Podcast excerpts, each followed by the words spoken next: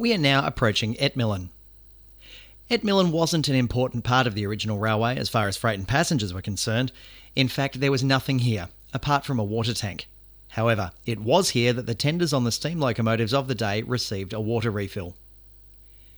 Etmilyn is a Welsh word, which broadly means small animal.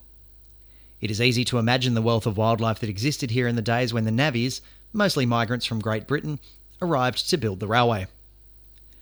The Jarrah Forest is home for over 40 species of wild animals. In 1973, land management tagged and monitored 53 quokkas, those little kangaroo like creatures that are famous on Rottnest Island. Now there are none. Foxes have been the main culprit for the loss of so much wildlife, and it's hoped that present day control measures will eliminate them. This should lead to the return of native animals.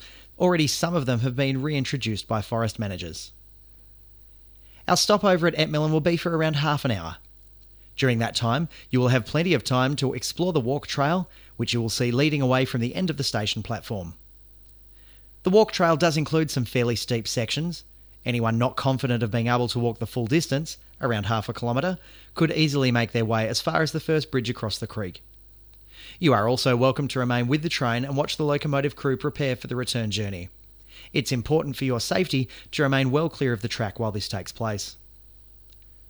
We have a selection of cool drinks and confectionery available for purchase on our stopover. Please see your passenger attendant. And finally, please make sure you listen for the locomotive horn to signal our return to Dwellingup. Thank you.